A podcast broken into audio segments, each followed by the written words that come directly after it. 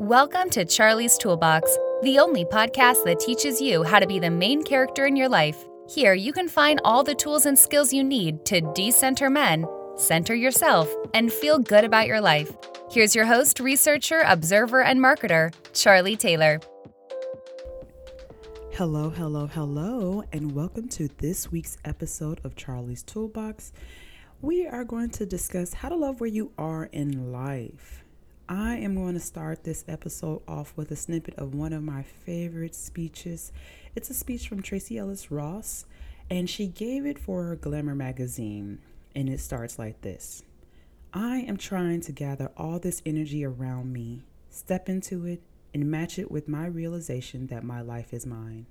My I am the chooser 45 year old life is mine. So here I am sorting out what my life looks like when it's fully mine. It takes a certain bravery to do that. It means risking being misunderstood, perceived as alone and broken, having no one to focus on, fall into, or hide behind, having to be my own support, and having to stretch out and find family, love, and connection outside of the traditional places. But I want to do it. I want to be the brave me, the real me, the one whose life is my own. So the question begs to be asked how do you own your life? You know, how do you accept it or even go so far as to find pleasure and joy in it? And I have a couple points that I think is going to take you there. So, number one, anything you see in others, you first saw in yourself. The only way you can recognize certain attributes is if you've seen them in yourself first. However, when you believe that something is wrong with you or you need to improve, you will always witness that trait in others and say to yourself, Why don't I have that? I wish I could have that. But the truth is, you do. You had to model that behavior first before you could even recognize it in others. So when you see that trait again, Remind yourself that you already have it. And if you want more of it in your life, you can implement it. You can improve. You can put more of it in your life. But remember, that trait is already yours. Number two, you are great as you are now. You aren't a work in progress. You are a human being who is growing and evolving. For this stage in your life, you have the exact skills you need to survive and thrive. There is always room for more knowledge, and you can gather that. But right now, you're fine. You're okay. You are a human being right now. and you stretch and you get small and you build and you bring in more knowledge so that you can have the life that you envision. Number three, you can't hate yourself into self acceptance. You can't. It's not a sustainable practice. And if you think about it, you talk shit about your life and who you are now up until you reach a point of success.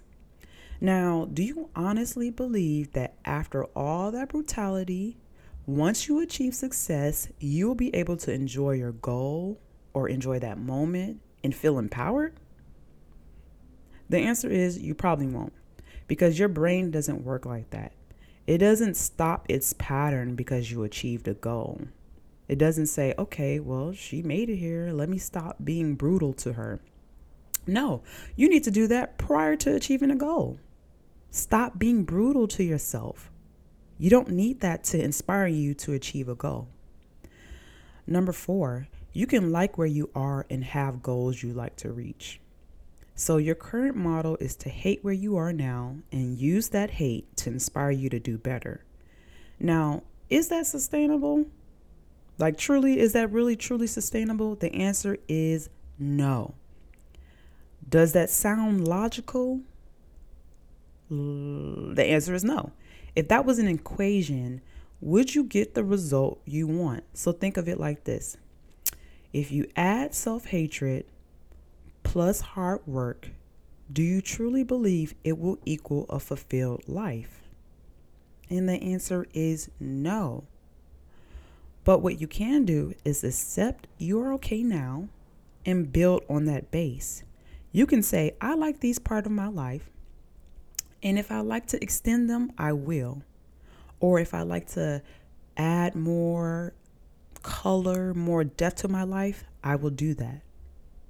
The truth is, you don't need self criticism or self hatred to love where you are and improve your life.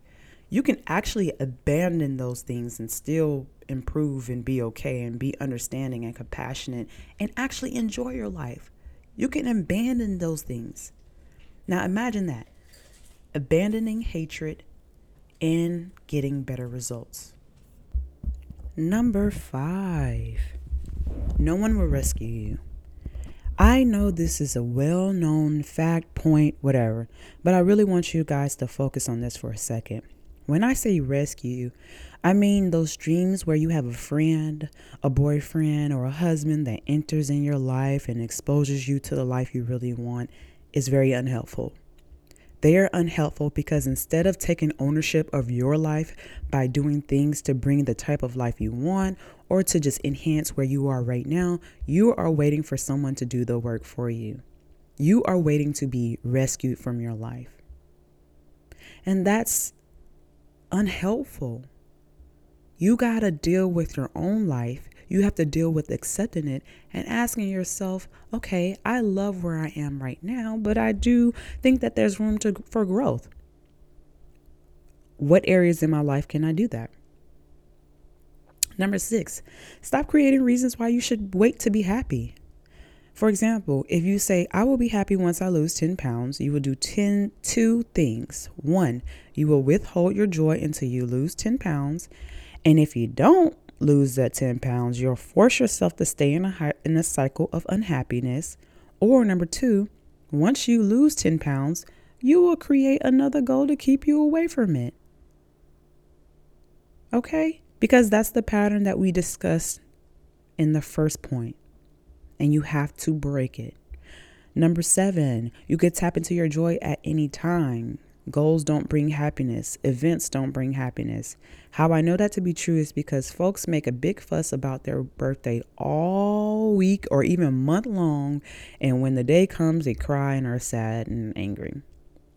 And they do so because they thought that the event would make them feel wonderful. They thought once they arrive at this event, I'm going to feel special. But when they arrived at the dinner or the birthday party or whatever, it did no such thing. It didn't, the promise wasn't delivered. And the reason why it wasn't delivered is because the truth is you bring happiness, joy, peace, contentment everywhere you go. Now, an event can inspire those feelings, but you already have to have those feelings inside of you. You already have to be excited and joyful and ready. You got to bring those with you and you let them flow. A gift can't control your emotions. However, you can have joy inside, and someone can present you with a gift and you allow it to flow out. So, if it is in you, what does that mean? That means at any moment you can access it. That means you could tap it at this moment. I can tap into my joy because my iPhone, a gift, a new purse, they don't have feelings and it cannot give me those feelings. I can give myself those feelings. I can like those things and be inspired by those, but they can't give it to me. My external world cannot give it to me. I give it to the external world. So that means you may be standing in your own way. You may be prohibiting yourself from being happy. You may be prohibiting yourself from letting these things, these emotions flow. Let them flow. Tap into your joy and let it flow because it all starts with you. Number eight, ask yourself how do you want to feel in your next stage in life? Because if you don't course correct, what you do now shows up in the next stage. So if you verbally abuse yourself now under the guise of improvement, what do you think will show up in the next stage? The same fucking thing. The same fucking thing is going to to arrive in your next stage. So ask yourself do you really want to keep hating yourself at every stage in your life? Do you want to withhold love and joy from yourself and sit in misery until you reach a certain level? Does that even make sense? Or do you want to have fun at every stage, love yourself at every stage, accept your life at every stage, and then learn the lessons and use those lessons to add more joy to your life. Because that's a better model. Caring for yourself and being gentle to yourself at every stage and then adding more like it's a recipe, that is the way to go. Finally, be gentle. Be gentle with yourself when you're implementing these rules, when you're talking to yourself, when you're living your life. Be gentle, I beg of you. Because everything you ever loved and enjoyed has been cultivated with love and patience. And the same skill must be applied to self acceptance. So you cultivate it with love, you cultivate it with patience, and I'm sure when you look at your present moment, you are going to be grateful, you're going to be glad, you're going to be happy, you're going to be joyful because this life is your own. Now, I realize what I'm saying is easier said than done, but self love and self generated happiness has to operate like blood in, blood in your body. If you're healthy, no matter what you do or where you are or who you're with, your blood still flows. And that's how self love, self acceptance, happiness, owning your life should be. No matter what you do, or where you are, or who you are with, or what you who you are in love with, love, acceptance, and happiness will still flow and uninterrupted at that. Now, on that note, you take these lessons, you apply them, and you take care. Love, Charlie.